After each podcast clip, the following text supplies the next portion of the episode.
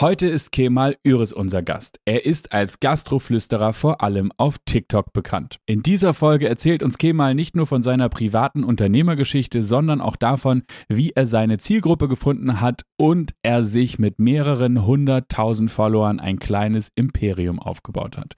Wenn du erfahren möchtest, wie du mit Authentizität, Mehrwert und Kontinuität als zentrale Hebel deine Community erfolgreich aufbauen kannst, dann ist diese Episode für dich. Viel Spaß! Wie social bist du wirklich? Der Podcast von Media by Nature. 100% social. Moin und herzlich willkommen hier bei uns in dem grandiosen Podcast von Media by Nature zur Frage, wie social bist du wirklich? Und heute haben wir einen besonderen Gast, nämlich einen Creator. Herzlich willkommen, schön, dass du bei uns bist, Kemal Ürisch.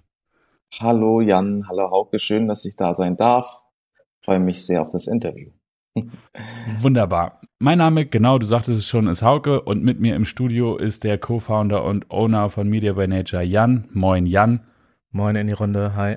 Und vielleicht kannst du einmal sozusagen den Abriss geben, wie social bist du wirklich? Was ist eigentlich das Ziel und Zweck dieser Veranstaltung hier? Warum, wie social bist du wirklich? Mach mal die Klammer auf. Sehr gerne. Die, ähm, die Zuhörer, die uns kennen, die, die wissen das, aber ich äh, sag's natürlich nochmal, weil wir laufen neu hinzugewinnen.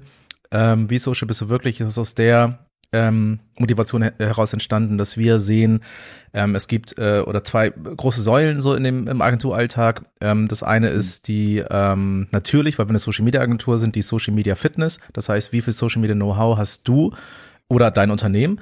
Ähm, oder bringst du das Unternehmen ein, in, äh, in deine Stelle, in deine Position ein? Und das andere ist aber eben auch, ähm, wie kollaborativ bist du im, im Arbeitsalltag? Das sind so die zwei Stellschrauben, wo wir gesehen haben, ähm, dass da noch ganz viel Luft nach oben ist und deswegen kamen wir irgendwann auf die Idee, komm, lass uns dazu mal einen Podcast machen, ähm, coole Gäste einladen, so wie ein Kemal ähm, und äh, beleuchten sozusagen diese beiden Sachen. Ähm, und deswegen bin ich sehr gespannt und freue mich sehr, dass wir, meine ich, erstmals äh, in, in, in zumindest einen lupenrein Creator, äh, Schrägstrich Unternehmer da haben. Ähm, freue ich mich sehr. Danke, dass du da bist, Kemal. Ja, ich, äh, ich danke und freue mich super auf, auf das Interview. Und wir hatten jetzt schon zu Anfang so ein bisschen Smalltalk und jetzt freue ich mich umso mehr, weil ihr mir auch sehr sympathisch seid, muss man mal so sagen, ihr beide, du als Duett. ja. Das ist, auch das ist nett, schon mal oder? immer schön zu hören. Ja, okay. Immer schön. Hören ja, wir jetzt ja. hier auf. Ich glaube, viel besser kann es nicht werden. Cut. jetzt kannst genau. du nur noch runtergehen, ja. Nein, also aber das, das führt uns natürlich zur, erste, zur ersten Frage, wie social mhm. fit bist du eigentlich? Was ist so dein privater Blick ähm, mhm. auf Social Media? Wie nutzt du das selber? Was glaubst du, sind die Pros und Cons? Und Alles, wie ist, wie ist so dein Umfeld, also so das äh, Kollaborative nochmal, so äh, Kooperation, mm, wie, was mm. im. Team hast du und wie siehst, wie ist dein Mindset in diese Richtung gestrickt? Mm. Also ich sehe das als ein super wichtiger Hebel in der heutigen Zeit, muss ich ganz ehrlich sagen. Ich äh, bin Gastronom äh, mit Leidenschaft und alle haben äh, Personalprobleme. Ich habe sie nicht mehr, seit ich dem, dass ich das wirklich so auch nachhaltig mache, also wirklich mit Value ich war natürlich, ich bin auch als Typ immer äh, sehr social. Ich bin Gastronom, ich gehe auf Menschen zu. Wenn man mir mich fragt, was war so das Ding, was ich nach vorne gebracht habe, ich bin kein guter Gastronom, aber ich konnte Menschen immer gewinnen. Ja, und ich konnte sie von meiner Idee überzeugen. Und dann wurden diese Menschen natürlich mit meiner Entwicklung auch immer besser. Also bin ich eigentlich ein guter Verkäufer, glaube ich, ja. Und damit einher geht ja auch immer so ein bisschen Marketing, Vertrieb. Das ist ja alles ein, eine Sache. Nur irgendwann habe ich gemerkt, dass äh, der Hebel, wenn ich mit einer Person spreche, nicht so da ist, wie wenn ich mit viel, viel mehreren äh, sprechen würde. Und dann habe ich das irgendwann mal für mich spielerisch entdeckt und ich habe Spaß daran gefunden. Ich habe auch Spaß daran gefunden, dass Menschen mich dann kennen. Aber es war natürlich nicht so professionell wie jetzt. So, es ist ja alles mit so einer Entwicklung. Man fängt an, man probiert vieles aus, bis ich irgendwann mal die richtigen Menschen kennengelernt habe. Das ist äh, mein äh, Partner von der Marketingagentur. Ich habe mich irgendwo reingekauft und der hat gesagt, okay mal, jetzt zeige ich dir mal richtig, wie Social geht, weil du hast nicht den richtigen Hebel. Dazu kommen wir aber später. Äh, also demzufolge, um die Frage nochmal hier zu beantworten, ich bin's äh, so, ich bin omnipräsent sehr social, also in beiden Bereichen. Dabei fällt uns auf, da gehen wir gleich rein. Was machst du da eigentlich auf TikTok und so? Das wollen wir natürlich ganz genau wissen. Aber bevor man das überhaupt richtig sortieren und einordnen kann, müssen wir natürlich eine Frage, die eigentlich an den Anfang gehört, nochmal äh, schnell nachholen. Nämlich, zeichne mal ein Bild von dir. Also was äh, möchtest du, dass die Zuhörer sozusagen im Kopf haben, wenn sie an Kemal denken? Ähm, was machst du vor und nach Feierabend? Wie sieht so sein Alltag aus? Und also du hast gesagt, du bist Gastronom, damit ist es schon, und wer kennt dich nicht, mal ernsthaft, aber für die vier, fünf, die, die da draußen noch sind, zeichne mal ganz kurz mit vier Sätzen ein Bild von dir. Also ich bin ein super, super äh, tierlieber Mensch. Ich habe zwei Katzen, ich habe eine tolle Freundin, lebe hier im wunderschönen Harvesterhude, äh, stehe meistens um neun auf, bin ich so ein Frühaufsteher, neun, halb zehn, dann gehe ich ans Handy so ein bisschen und guck was, check ab, wie ist der Content, wie ist die Reichweite gelaufen über Nacht. Das macht nämlich wirklich so ein bisschen süchtig, wenn man einmal so den Dreh raus hat, dass äh, das Insta ist, alle sagen, ja, die Reichweite wurde re reduziert, das ist alles Quatsch. Wenn man es richtig macht, dann, äh, dann läuft das. Und dann checke ich das so ein bisschen ab, dann mache ich meine Sportübungen, dann hole ich mir einen Kaffee, also ganz easy. Und dann fahre ich ins Büro um halb zwölf, elf. Nee, ich werde abgeholt vom Fahrer. Ich habe jetzt tatsächlich auch einen Fahrer, äh, der für mich auch vieles andere äh, erledigt, auch eben äh, immer die Kamera dabei hat.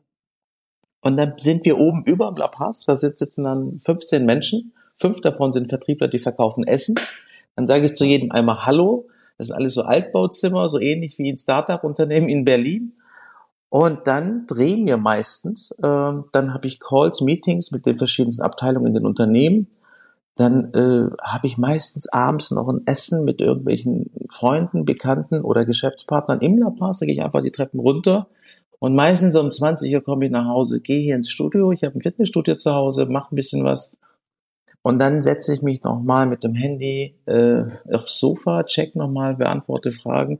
Also ist ein Fulltime-Job, muss man wirklich sagen. Nur es gibt keine Abgrenzung. Also es gibt für mich kein Privat und kein geschäftlich. Es ist ein Mix dessen, äh, von allem, was ich tue. Und dazwischen finden halt meine Herzensmenschen statt, meine Katzen statt, meine Freunde statt, Fitness statt, Kaffee trinken gehen statt. Und äh, was ist, was für ein Bild ergibt das? Ich, ich glaube, das ist so eine abstrakte Kunst. Man erkennt nichts, aber wenn man drauf guckt, wird es auch nicht langweilig. Da dich nicht alle, alle, alle Zuhörer kennen und du ja so ein bisschen auch das Gastro-Thema bedienst, mhm. äh, magst du nochmal dein, dein Handle sagen? Wie finden wir dich? Auf welchen Plattformen? Also wir sind äh, ganz stark vertreten auf äh, Instagram, auf TikTok mit Kemal Üris, das ist so heiß ich, mit meiner mit dem Thema Gastroflüsterer und haben jetzt YouTube angefangen und es läuft richtig gut. Am Anfang lief gar nichts, aber dazu später mehr. Und wir machen jetzt auch deeperen Content für LinkedIn. Damit haben wir angefangen, ja. Jetzt ist diese Woche unser Studio fertig geworden. Heute kommen die Möbel. Und wir haben viel getestet und ich freue mich riesig, dass heute das Format, das weiterentwickelte YouTube- und LinkedIn-Format heute erscheinen wird. Heute gehen wir, glaube ich, um 20 Uhr online. Das ist so früher wie die Tagesschau-Fernsehsendung. Ich freue mich immer. Was kommt? Wie kommt's an? Und ja. Total gut. Also genau, dann hast du schon ein bisschen erzählt, was, was du machst. Erzähl mal, was ist deine Mission? Also mhm.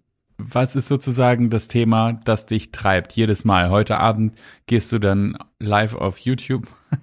das ist auch super. Aber was ist sozusagen die Mission? Was verfolgst du da für ein Ziel? Also ich war schon immer so ein Typ, der gerne auf der Bühne war. Ich habe auch Speeches gehalten, Vorträge, Fachsymposien. Ähm, mit Corona ist das weggebrochen und dann habe ich halt für mich äh, einfach erkannt, was, was kann ich sonst machen. Äh, und dann habe ich das hier entdeckt und Entschuldigung, ich bin mal kurz ein bisschen abgelenkt, bin mal meine Katze schreit. Äh, wir müssen. Ich finde, Katzen gehören immer auch in Podcasts. Ja. Das ist irgendwie. Das, macht, das, ich hab, das macht es ja, ja, auch authentisch, ne? Genau, darum geht's. Aber wenn ich, da, wenn ich jetzt das einfach, äh, wenn, wenn ich nichts sage, äh, dann jaulen die und, und dann äh, ist die Konzentration nicht da, dann sagt er, was labert der für eine Scheiße hier? so, äh, also wo waren Alles wir gut. Also, die Katzen sind jetzt da, wo sie sich am wohlsten fühlen, steigen wir wieder ein. Was ist die Mission? Äh, also wenn ich total ehrlich darauf antworten soll, ich bin eine Rampensau. Ich bin gerne auf, auf der Bühne, ich bin gerne ich habe das gern, wenn ich in der Öffentlichkeit stehe. Ich habe das gern, wenn Menschen mir äh, mir danken, weil sie sagen, hey, richtig Mehrwert, du hilfst mir, das tut mir gut, das tut meinem Inneren gut, das ist so mein Warum. Und, und da, da sagen jetzt viele, ja, äh, vielleicht was anderes, aber das ist, glaube ich, äh, das Hauptthema.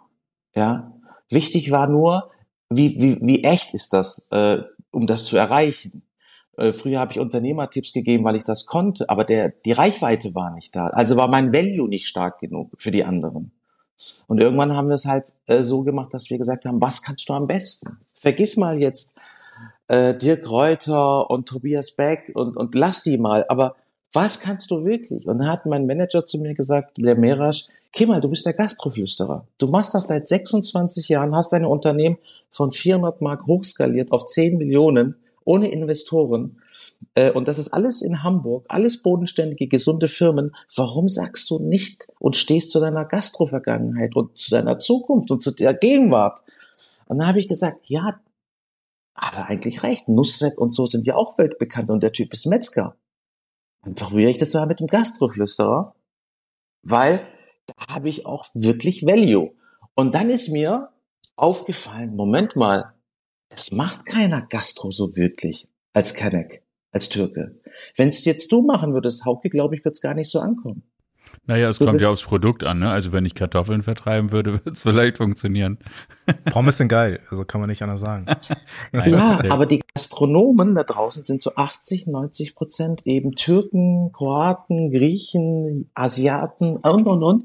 Und ich glaube, da hat eine Person gefehlt und deswegen ging das sofort viral. Meine ersten zwei Posts gingen viral und die haben jetzt, glaube ich, 4000 oder 5 Millionen Views schon. Und dann wussten wir sofort, das ist der Hebel. Und dann kamen natürlich Nachrichten. Dann kam, hey Kemal, was hat gefehlt? Du sprichst uns aus der Seele, weil ich auch die Zielgruppe verstehe. Ich habe das ja Try and Error 26 Jahre probiert. Und somit hat sich, sage ich mal, meine innere Seele, was es sucht, und der Mehrwert draußen hat sich verbunden und dann ist einfach ein Ökosystem, was beiden Seiten gut tut. Und dann funktioniert das, dann macht man es auch mit Spaß.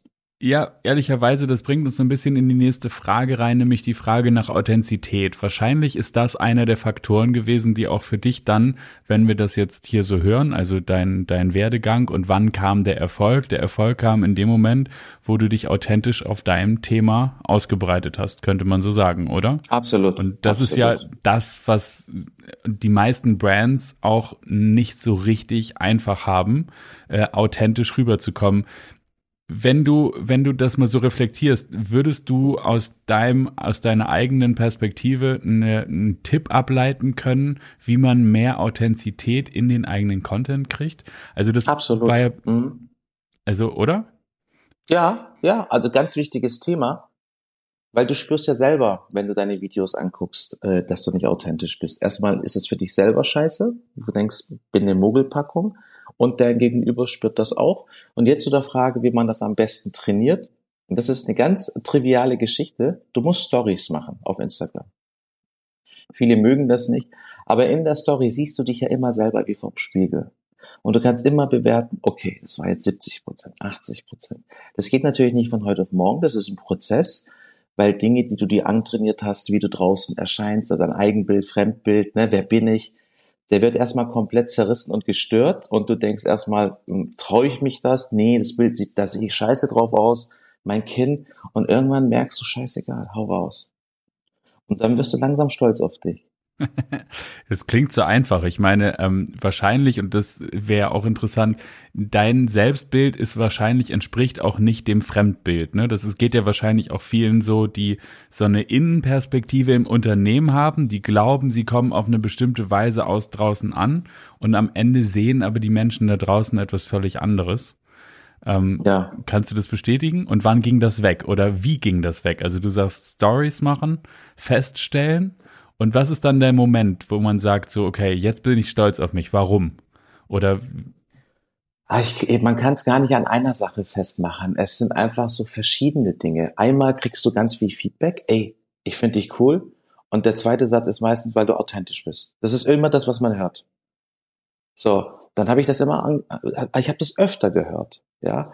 Und dann fanden die Leute so sympathisch auch, dass man mal äh, während so einem Video einfach mal den Satz nicht richtig hinkriegt, aber es trotzdem drin lässt. So.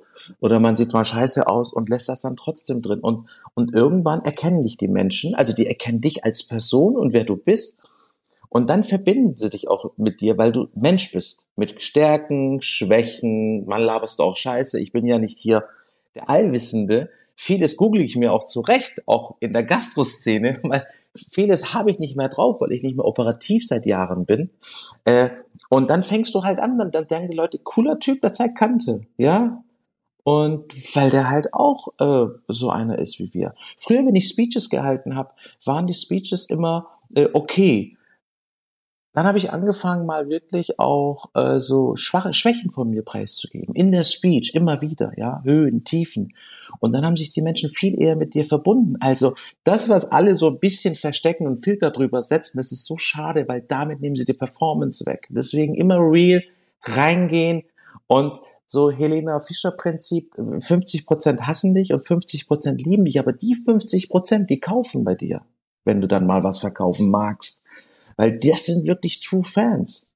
Ja, ja, ist gut, was du sagst. Vor allem, wir sind ja im Kontext hier, also Zuhörerinnen sind ja Marken- und Agenturverantwortliche und im Prinzip ja. kann man das eins zu eins übernehmen, weil auch die Brand, die ist ja was Abstraktes und der soll mhm. man sozusagen ein Gesicht verpassen. Also auch in, im Brandbuilding ist es ja nichts anderes als authentisch sein und Fremdbild und Eigenbild ähm, irgendwo in Einklang zu bringen und das natürlich äh, gut zu steuern. Authentizität ist ein, ein, extrem wichtiges Thema. Also es ist durch, durch TikTok und Stories und all diese Formate, wo man wirklich was sieht und Bewegtbild vor allem die letzten Jahre ja nochmal ganz verstärkt auf dem, ähm, auf dem Mobiltelefon von überall. Das heißt, Marken müssen sich da auch ähm, ja der Sache anders stellen als früher. Früher war es eben halt okay, ein Plakat, sorry, ein Plakat mhm. zu äh, distribuieren oder eben halt ein, ein TV-Spot und dort eben seine Message zu kommunizieren, so wie man das selbst für richtig hält. Und das ist mittlerweile anders. Ne? Mittlerweile wissen wir, ist auch nichts Neues, dass Social Media ein Rückkanal ist, dass man mit der Community aktivieren, äh, ähm, in den Dialog treten kann. Ähm, und dass man da echt zusehen muss, wie man da authentisch auftreten kann. Bei dir, der zweite Faktor, ähm, äh, nicht nur Authentizität, die bei dir, glaube ich, eben bei 100 Prozent ist, weil du das Thema lebst, sondern ähm, auch ganz technisch sozusagen der Mehrwert, den du dem, dem Publikum lieferst, nämlich die äh, ähm, die Stimme in der Gastro zu sein. Ne? Also du sagtest ja selber, da sind ganz viele Menschen da draußen mit, weiß ich nicht, Migrationshintergrund oder eingewandert oder wie auch mhm. immer, ähm, und äh, die hatten bisher sicherlich äh, sich nicht ein Lehrbuch geschnappt und haben irgendwie, äh, keine Ahnung, mhm. was es da alles so gibt auf dem Markt, ähm, äh, zur Hand genommen, ähm, sondern eben kriegen von dir den, den authentischen Content, also sprich wirklich ein Problem, das du löst. Also insofern authentisch sein, Problem lösen, ähm, das sind so die Fragen, die sich eine Brand stellen sollte. Insofern sehr schön, ja. auch wenn du sozusagen die Einzelperson bist oder der Unternehmer, ähm, das Ganze lässt sich auch sehr schön auf eine Marke übertragen. Ja, zu den beiden äh, Faktoren würde ich noch eins dazu, äh, dazu geben, und zwar consistently. Also du musst dranbleiben, die Nachhaltigkeit. Das äh, ist das Allerwichtigste. Weil wenn die Nachhaltigkeit da ist und du, du setzt deine Ziele und sagst, ich mache jetzt jeden Tag zwei Videos, dann lernst du ja auch in dem Prozess. Und äh, dann kommt auch die Authentizität, das kommt alles mit. Aber das ist kein Sprint, das ist wirklich ein Marathon. Aber ich möchte ein wichtiges Beispiel geben äh, für, für Authentizität, weil ich äh, denke, dass das für die Zuhörer ein riesen Mehrwert ist. Ich habe TikToks gedreht, ich habe Instagram, das, das ist alles eins und dann kam der Manager und sagte, wir brauchen jetzt deeperen Content, jetzt fangen wir an mit YouTube, das ist der krasse Scheiß. YouTube, wenn du das eroberst, das ist die Champions League. Sage ich, okay, Redaktion, hier, mach einen Plan. Was ist unser Thema? Unser Thema sind Steuern. Sage ich, okay, recherchiere. Dann habe ich fünf Seiten gehabt. Wir haben ein Studio aufgebaut, wir haben das YouTube gedreht, 15 Minuten Material, ich bin gestorben. Noch ein Video gedreht, ich bin gestorben. Sag ich, Alter, dieses scheiß YouTube, das ist wie so ein Tagesschausprecher. Dann haben sie mir noch so ein Teleprompter vor die Kamera gesetzt. Ich dachte, was fliegt hier für eine Rakete hoch? Ich habe gesagt, Leute, das bin ich nicht. Komplett anderes Spiel. Ich, ich brauche ein anderes Setting. Und jetzt Du kannst kopieren und authentisch sein. Ich bin auf YouTube und habe geguckt, aus Amerika, wer macht was? Und da habe ich einen Typen entdeckt, Valuetainment, googelt das bitte, Valuetainment. Der Typ ist Gott. Er macht das so geil, weil er sein, seine Bühne so spielt, wie er es kann. Der hat hinter sich eine Tafel, da hat er eine Roadmap aufgemalt für sein Thema, steht vor der Tafel und redet einfach wie auf der Bühne und zeigt immer zur Tafel und somit schlängelt er sich von Wolke zu Wolke durch. Ich sag, ich möchte so eine Tafel haben. Gestern Abend haben wir abgedreht und diese 15 Minuten, die ich frei sprechen durfte, frei Schnauze, so wie ich es jetzt tue, hat mir so viel Energie gegeben. Das heißt, jetzt die Brücke, wenn du bei etwas dran sein willst, nachhaltig, da musst du auch den Weg finden, der zu dir passt und schaffst du es nicht. Der, das musst du in deinen Alltag integrieren. Das sind so die wichtigsten Dinge, damit du irgendwann durchkommst, damit der Algorithmus dich erkennt und sagt, hey, da ist einer Baba-mäßig dabei, der liefert, liefert, liefert, liefert, den schenken wir jetzt Reichweite. Und das geht eben nur, wenn du Dinge tust, die zu dir passen und dann bist du auch wiederum authentisch. Ja, vor allem sich auch trauen, ne? den Mut zu haben, das einfach zu machen und zu schauen, was einem liegt, so wie du es ja auch Trial and Error. Du hast das, ähm, das erste versucht, ja. das war nicht deins, bist dran geblieben, hast das nächste versucht, das ist deins und nichts anderes machen wir im Testing auch im Online-Marketing. Ne? Also wir wir prüfen, ob die eine Anzeige besser ist als die andere oder in der Strategie ja. oder ein Konzept. Ein Konzept ist ja auch erstmal nur eine These. Also wir machen natürlich eine, eine vernünftige ähm, Analyse vorweg von Zielgruppe und Kanal mhm. und etc. Aber natürlich beginnt dann die Arbeit ja auch erst, wenn wir dann launchen und mit dem Content live gehen und äh, gerade wenn wir über eine längere Zeit, über ein Jahr oder sowas ähm, äh, betreuen, dann sind das natürlich so Sachen, wo wir dann währenddessen ähm, überhaupt erst optimieren und schauen, was natürlich bei der Community ankommt, wo ist das Engagement hoch, wo was auch immer die, die Metrik nachher ist, ob das Klicks sind oder ob das ja. irgendein Download ist, ob das äh, einfach Reichweite ist, äh, ein Brand Uplift und so weiter. Aber ja, ein Brand Lift meine ich. Ähm, genau, das sind so, das sind auch schöne Parallelen, die wir da ziehen können. Du mhm. sprichst gerade von ähm, oder hast von YouTube gesprochen ähm, und aber auch von TikTok, da hast du deine Reichweiten gemacht etc. Ähm, wenn wir mal auf das Thema der oder ich würde gerne auf das Thema der Creator Economy kommen, weil das äh, bei dir sicherlich anbietet. Ähm, die Creator äh, Economy ist ja so ein bisschen davon gekennzeichnet, dass mittlerweile so die Stimme des Creators eine ganz andere ist als früher. Früher waren das eben halt ähm, gerade mal Kooperationen möglich, also eben halt Influencer-Marketing. Ähm, das mhm. war am Anfang noch recht klein, ist die letzten Jahre riesig geworden, zu Recht ja auch. Das sind die sozusagen die neuen Stars von heute, das sind nicht mehr die, wir sind, kennen wahrscheinlich noch Brad Pitt, wie er im Kino groß geworden ist, aber die, äh, die Gen Z von heute ähm, äh, kommt eben nicht mehr übers Kino, sondern eben halt über TikTok und Co. Ähm, und so wird eben auch die Stimme des Creators größer. So, und da hat mhm. sich so ein mhm. bisschen jetzt die letzten Jahre eine Creator Economy gebildet, wo eben halt die Reichweite viel besser monetarisiert werden kann über verschiedenste ähm, Produkte, sage ich mal, das ist, äh, weiß ich nicht, ähm, die, da, da entstehen plötzlich Eistees von irgendwelchen ähm, im YouTube oder Instagram Stars ähm, oder Co-Creations, äh, bezahlte Newsletter, Online-Kurse etc. Wie ähm, monetarisierst du denn deine Reichweite und wie siehst du denn dieses ganze, äh, die Creator Economy? Hast du dich damit mal auseinandergesetzt oder bist du da total einfach authentisch Nein. ran und, und, äh. und guckst einfach mal? Also, wo fange ich an? Ich habe mich damit natürlich beschäftigt, weil wir Anfragen kriegen von Küchenbauern, Möbelbauern, Lebensmittelgroßhändlern. Und da sind echt geile Deals dabei. Ich könnte vielleicht jetzt sogar sechsstellig monetarisieren was wir aber nicht wollen. Wir konzentrieren uns dieses Jahr nur auf Content, ja, äh, weil ich glaube, dass du erstmal Vertrauen und Respekt dir schaffen musst. Und äh, das, das kannst du auch beobachten. Guck dir mal die äh, Coaches oder so an, die nach vier Monaten sofort ein Online-Programm. Ich finde, das passt nicht. Also ich bin 45, ich will hier was machen, ich will eine Community schaffen, dass wir gemeinsam stark sind. Und wenn daraus ja, wie so mein Windschutz zum Beispiel. Mein Windschutz ist ja viral gegangen, den ich von meiner Terrasse gezeigt habe und der wurde 800 Mal bei mir bestellt. Jetzt habe ich den Lieferanten gesagt, kannst du der Community, ich will auch nichts haben, einfach diesen Windschutz liefern. Er kann es nicht. Er ist viel zu viel Aufträge. Dann habe ich gesagt, okay, jetzt gehe ich in die Türkei und versuche Windschutz zu produzieren zu lassen. Den haben, den haben sie jetzt produziert, aber der gefällt mir noch nicht. Viel zu viele Fehler drin und und und. Jetzt kommt eine neue äh, Ausgabe und dann schaue ich mir das an. Wenn der gut ist, können dann denn die Leute den bestellen. Alle warten schon drauf. Also was entsteht aus dieser Energie heraus? Das werde ich vielleicht aus dem Produkt äh, rausbringen. Aber ein Produkt, um damit Geld zu verdienen, ah, habe ich das nie gemacht, um damit Geld zu verdienen? Es ging immer um die Bühne, die ich wollte und ein Sprachrohr zu haben, um nicht mit drei Leuten zu sprechen, sondern mit äh, Hunderttausenden zu sprechen. Und wenn wir jetzt zwei Videos hoch bringen, glaube ich, schauen das in, im Schnitt am Tag 150.000 Menschen an. Wir haben Impressionen in vier Wochen von 18 Millionen. Das ist brutal, nur im Dachraum. Und das ist für mich der Wert. Und was daraus entsteht, werden wir sehen. Aber Dinge schnell monetarisieren, davon halte ich ehrlich gesagt nicht viel. Und Deutschland ist auch so ein Pflaster. Ich glaube, äh, Leute sind sehr misstrauisch, wenn, wenn man so schnell irgendwo hinläuft und sagt, ich bin jetzt das Gesicht für das und das. Äh, und ich glaube, auch wenn ich es, wie gesagt, machen würde, würde ich eigene Produkte rausbringen. Also ich habe eine Marketingagentur, ich würde eine Seite bauen und würde über eine eigene Kollektion rausbringen. Aber äh, so wie es viele Influencer machen, äh, du siehst das ja, das hat nicht keine Nachhaltigkeit, die bringen dann Sachen raus.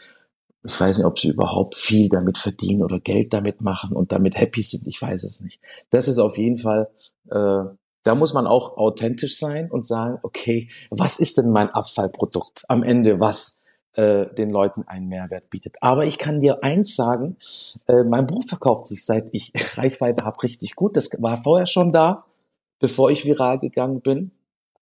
Und das verkauft sich richtig gut. Es kommt jetzt ein Journal raus für Gastronomen, ein Erfolgsjournal für Gastronomen, was 100 Tage ein, ein, ein, ein Gastronom begleitet. Also auch hier ganz spitz in nischig reingegangen. Ja, nicht ein Erfolgsjournal das X rausgebringen, sondern wirklich, was braucht meine Zielgruppe? Und äh, ganz viele rufen bei Eisbergseminare an, weil sie nur die Nummer haben von Eisbergseminaren, denken, die kriegen mich dort und wollen Coaching und Beratung gebe ich nicht. Und letztens hat einer gefragt, da habe ich gesagt, ich probiere das jetzt mal. Ich habe gesagt, ein großer Rapper, Rapper schreiben mich an, ganz viele. Haftbefehl, äh, Wesel und wie sie alle heißen, viele kenne ich nicht. Nächste Woche habe ich einen Termin mit Dardan oder Bardan, das ist auch so ein großer Rapper aus Stuttgart. Und sein Manager wollte eine Beratung haben, weil sie mich brauchen für eine Beratung. Ich habe gesagt, ich mache keine Beratung. Habe ich gesagt, jetzt probiere ich mal was für ein Value schon da ist. Ich habe gesagt, pass auf, eine Stunde rede ich mit dir. Eine Stunde reden mit mir für mein Thema, für dein Thema, kostet 1000 Euro. Und dann entscheide ich, ob ich weiter mit dir mache oder eben nicht. Er sagt, kein Problem. So. Jetzt gehe ich da tatsächlich mit einem, mit einem Angebot hin. Heute besprechen wir das. Und es wird 300.000 kosten, dieses. Also ich bin da ganz offen. Der will äh, etwas programmieren und, also etwas entwickeln als Produkt und dann soll ich das äh, programmieren, damit wir es multiplizieren können. soll ein Franchise werden. Und die ersten beiden Stufen dafür gebe ich ein Angebot. Also hier entsteht was aus dem Wert heraus. Und dann haben mir natürlich viele gesagt, ich kriege ja 150 Nachrichten am Tag. Ich antworte denen. Und heute habe ich gesagt, vier Stunden nehme ich mir Zeit und ich antworte den Leuten. Aber was viele wollen, ist natürlich Beratung. Und da hat das Team von mir gesagt, lass uns ein Mentoring rausbringen nächstes Jahr. Dann sage ich, wie soll das aussehen? Da haben wir uns Gedanken gemacht. Bei, bei uns gehen die äh, Veränderungsprozesse dauern. Das geht nicht in zwei, drei Monaten. Bis der Warenansatz und der Personaleinsatz sich korrigiert, bis du da drin bist, ein Gefühl hast. Auch für Menschenführung, das ist ja schon so ein Kulturwandel, Wertewandel. Da ist ja viel mehr dahinter. Soll so ein äh, Mentoring zwölf Monate gehen? Habe ich gesagt, okay, zwölf Monate, wir machen 200 Videos äh, und die 200 Videos kommen auf diese Plattform. Und einmal die Woche bin ich mit acht meiner Experten, ich habe acht Manager in meinem Unternehmen, die eben vom Ökotrophologen über Marketing, über verschiedene Bereiche Spezialisten sind. Und dann sind wir da einmal die Woche live. Und so ein Mentoring wird wahrscheinlich 2000 Euro pro Person kosten. So, das kann schon sein, dass ich das nächstes Jahr wirklich release. Aber das hat auch wirklich Wert. Dahinter stehe ich voll. Und ich bin mir sicher, da werden 100 Leute oder 150 Leute drin sein. Das weiß ich. Aber das muss nicht auf Krampf passieren. Genau, aber das ist ja im Prinzip schon eine vollständige Antwort zum Thema ähm, Ökosystem, das sich dann am Ende doch monetarisiert, ja. dadurch, dass man Reichweite ähm, dann generiert durch einen äh, sehr werthaltigen Content. Ähm, wo du gerade sagst, da werden dann 200 Videos sein, ist natürlich jetzt noch geschossen, ist in der Konzeptphase, aber du genau. produzierst natürlich wahnsinnig viel Content. Und das ist natürlich auch ähm, so ein bisschen das Erfolgsgeheimnis. Also wie genau läuft das bei dir ab? Wie erstellst du Content? Von der Planung über die Umsetzung bis zur Veröffentlichung? Du hattest im Vorgespräch ja auch gesagt, du bist inzwischen so zu 30 Prozent äh, Unternehmer, zu 70 Prozent Content Creator. Also man könnte schon sagen, du bist da sehr professionell aufgestellt. Wie genau, was, was können Brands von dir als Creator lernen? Wie sieht so eine Phase von Idee bis Veröffentlichung aus? Okay, da muss ich auch, ich muss immer überlegen, die Frage ist nicht, die Antwort von mir ist gar nicht so wichtig. Ich muss gucken, wo ich den meisten Mehrwert für die Zuhörer jetzt gebe mit der Antwort. Deswegen muss das ist auch ein sehr schöner Ansatz. Das beantwortet schon einen Teil der Frage, die ich gestellt ja, habe. Ja, ja. Ne? Und, äh, Wo und, kann und, ich, genau. Runter reduziert ist es einfach Empathie, glaube ich. Weil dann haben die Leute Bock auf dich. Ja. Äh, habe ich auch lange gebraucht für. Aber seitdem funktioniert es mit den Mitarbeitern besser. Aber ich glaube, äh, du musst, du musst eine Nische finden. Und wenn du die Nische hast, testest du. Wenn du merkst, dass das funktioniert und du da vielleicht einer von ganz wenigen bist, dann musst du schnell sein. Ansonsten kopieren sie dich und machen die Nische zu mit sechs anderen Leuten. Ich wurde jetzt so oft kopiert mit Klatschen, nur als der Friseur hat mich kopiert, der Gastwirt aus Bayern hat mich kopiert. So, aber eins können sie mich, in eins können sie mich nicht kopieren. Und das ist Strategie und Schnelligkeit. Ich kaufe mir jetzt die Marktkraft. Ich bin schneller. Da oben sitzt nicht ein Mann, der cuttet, da sitzen vier Leute. Und letztens war Robin Chiara bei mir. Äh, und der kam hoch in, in, bei uns, wo wir eben schneiden und machen. Der ist auf TikTok bei einer halben Million, der macht so Finanztipps, Robin Chiara. Und er hat gesagt, okay, dich kann in der Nische keiner überholen. Das sehe ich sofort. Also, dann musst du die PS auf die Straße bringen und den Markt zumachen. Dass einer, der mein Content sieht, sofort sagt, ey, lass es. Die Nische schaffst du nicht. Deswegen produzieren wir, wir haben eine Dame, die ist für Redaktion zuständig, einer ist ein studierter Videograf, der ist für Qualität und Ton zuständig. Die Qualität ist mir wichtig. Dann haben wir einen, der mich den ganzen Tag begleitet, der auch mein Fahrer ist, der schneidet den ganzen Tag. Und dann haben wir noch einen Manager, das ist der Mirasch. Und dann haben wir noch zwei, drei Praktikanten. Also sieben Mann, ja, sind schon für den Gastroflüsterer unterwegs und am Ende siehst du halt nur Videos, die gehen 30, 40 Sekunden. Aber das ist Arbeit. Du musst schneiden, den Text runterfügen. Du musst äh, Formate entwickeln. Ich kann ja nicht immer das Gleiche drehen. Jetzt haben wir Formate, wo wir Gastronomen besuchen. Dann haben wir Freestyle-Formate, dann haben wir YouTube-Formate, jetzt kommen LinkedIn-Formate, jetzt kommt äh, Podcast, ich lade Podcast-Gäste ein. Das wird aber auch verfilmt und kommt auch auf YouTube. Da wird mit der Schnipsel runtergeschnitten für ein neues Format, was wiederum seinen Platz bei TikTok und Instagram findet. Und das ist brutal viel Arbeit. Und kostet mich im Monat 25.000. Das heißt, du musst 40, 50.000 in Deutschland verdienen, das versteuern, damit du 25.000 investieren kannst. Ja, sch ja, schöne Illustration des Aufwandes, der dahinter steckt. Ne? Ja, also, ja. dass heute Content alles ist und äh, wenn eine Brand, äh, um mal wieder dieses, Ja, diese Brücke zu ziehen oder zu bauen, dann, äh, wenn eine Brand nicht versteht, dass sie eigentlich eine Media Company sein muss, um in dem ganzen Mhm. Marketing oder Sichtbarkeitsgame, sage ich mal, Aufmerksamkeitsökonomie mitspielen zu wollen, dann sei eine Media Company, sei ein Content Ja, Powerhouse sozusagen. richtig, richtig. Insofern schön, dass du das sagst, dass sogar, also nur, du bist sozusagen eine Person, aber im Hintergrund arbeiten äh, sieben Menschen, cutten, schneiden, begleiten dich. Erinnert mich so ein bisschen übrigens an Gary Vaynerchuk mit seinem Ja. äh, Kameramann. Ja, den gucken wir uns auch, den gucken wir uns auch an. Mein Manager ist ein Fan von ihm. Ich, der wiederholt sich jetzt schon ziemlich stark. Inzwischen geht er auch auf den Views herunter, aber wir haben viel, gucken viel äh, Gary an. Ja, das shiftet so ein bisschen Richtung Mhm. Metaverse und Mhm. NFTs und sowas. Mhm. Also der macht das ja noch alles noch breiter und äh, aber ja, ich glaube, der hat ganz, ganz viele Menschen die letzten Jahre inspiriert, Ja, auf, um auf LinkedIn äh, Ja. zu gehen. Das hat er auch sehr früh prophezeit Ja. und alles. Also ist schon ein krasser Typ. Ähm, ne, genau, und auch übrigens auch er, ja, ne? Also auch er schon seit eh und je, seitdem ich ihn kenne, seit ich weiß gar nicht wie viele Jahren oder er mir dann äh, ich ihm folge, äh, schon Mhm. immer, es geht nur um Content, äh, Mhm. äh, Document over Create, also Mhm. ähm, Mhm. das muss nicht Mhm. High-Gloss aussehen und du musst nicht irgendwie einen Blogartikel über, über 100 Jahre erstellen und irgendwelche Checklisten und hin und her. Ist auch alles richtig im Inbound Marketing, hat das auch alles seine Relevanz für Softwareanbieter etc. Aber Mhm. so das, was du jetzt machst und das, was Brands machen sollten, ist eben halt Content at Scale, Storytelling, alle Formate nutzen, die Kanäle äh, nativ äh, bespielen. Also eine Story Mhm. ist nicht gleich äh, äh, keine Ahnung, ein Feed-Post, logischerweise nicht und so weiter. Also sehr viele richtige Sachen oder gute Sachen, wo auch sich eben halt Marken- und Agenturverantwortliche was rausziehen können. Cool. Das, äh, also es, das äh, Social Media äh, Game ist genauso hart wie die Gastro. und die richtigen Leute zu finden, die kreativ sind, aber auch fokussiert und realistisch und die auf Spur zu bringen, Wir werden wahrscheinlich Ende des Jahres 20 Leute sein. Mindestens. Wahnsinn. Ja, 20 Leute für Gastroflüsterer, aber vielleicht jetzt hier um Value. Also gibst du Value, bekommst du Value. Meine besten Mitarbeiter habe ich über Instagram bekommen.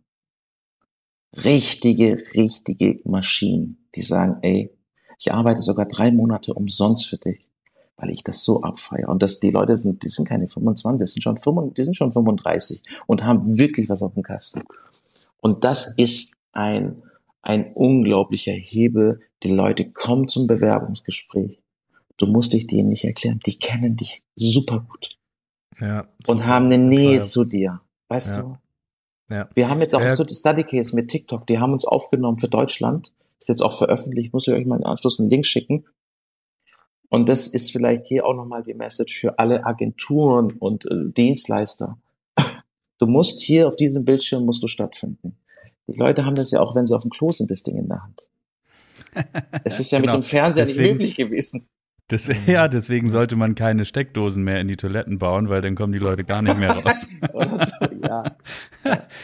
Die Akkus Aber- werden immer langlebiger, also Ja. Hauke. ja. Na Ja. gut. Kemal, das war extrem informativ. Wir danken Sie viel und ganz herzlich für die tiefen Einblicke. Ich glaube, wir könnten das jetzt noch fortsetzen, aber das sprengt so ein bisschen Ja. das Wir machen, Format. wir machen nochmal eine Fortsetzung, wenn du mit deinem YouTube dann äh, soweit durch bist. Ja, das wollte ich gerade sagen. Dann, dann Wir machen wir das auf jeden Fall nochmal und äh, und wir besuchen dich nochmal in La Paz, ne? Also ich war letztes Jahr schon essen, ich kann das sehr empfehlen, Hamburg-Eimsbüttel, La Paz. Ähm, und äh, Machen wir einen TikTok, vielen Dank da für den guten Input. Äh, okay, Ja. mal, das war richtig, ähm, Und richtig gut. da ihr mir eine Bühne gegeben habt, ich schaue immer, was kann ich euch zurückgeben, äh, außerhalb, außer der, des Contents, der jetzt entstanden ist, der auch ein Mehrwert ist. Ich werde mir eure Firma nochmal genauer angucken und werde darüber zwei Stories machen, euch verlinken. Jungs. Cool. Sehr euch cool. super sympathisch Mega. und vielen Dank. Danke, Kemal. Vielen Danke. herzlichen Dank. Und für dich da draußen, wenn wir eine Frage vergessen haben zu stellen, die Kemal unbedingt erreichen sollte, dann bitte schreibt uns eine E-Mail. Die E-Mail-Adresse findest du natürlich in den Shownotes, genau wie die ganzen Links zu, zur Agentur, aber natürlich auch zu Kemal für die drei, vier Leute, die noch einen Link haben wollen. Habe ich Genau. was vergessen? Nö, lautet sonst aber auch podcast at mediabynature.de. Ah, Das können wir du. ruhig sagen. Ja, ich dachte, wir sind flexibler, wenn wir, aber ist egal. Hat hier nichts ver- verloren. Vielen Dank fürs Zuhören. Vielen Dank dir, Kemal. Vielen Dank, Jan. Und ich würde Danke, sagen, Hauke, danke, Vielen Kemal. Dank. Dankeschön. bis zum Bis nächsten bald. Mal. Ciao. Tschüss, tschüss. Tschüss, tschüss. Wenn du keine Folge von unserem wunderbaren Podcast verpassen möchtest, dann verpass jetzt bitte nicht diesen Podcast hier zu abonnieren und darüber hinaus findest du auch in den Shownotes unsere Website für weitere Infos oder Kontaktaufnahme, eine E-Mail-Adresse. Schreib uns gerne an podcast at mediabynature.de oder finde unsere Website unter www.mediabynature.de. Wir freuen uns auf dich. Bis gleich.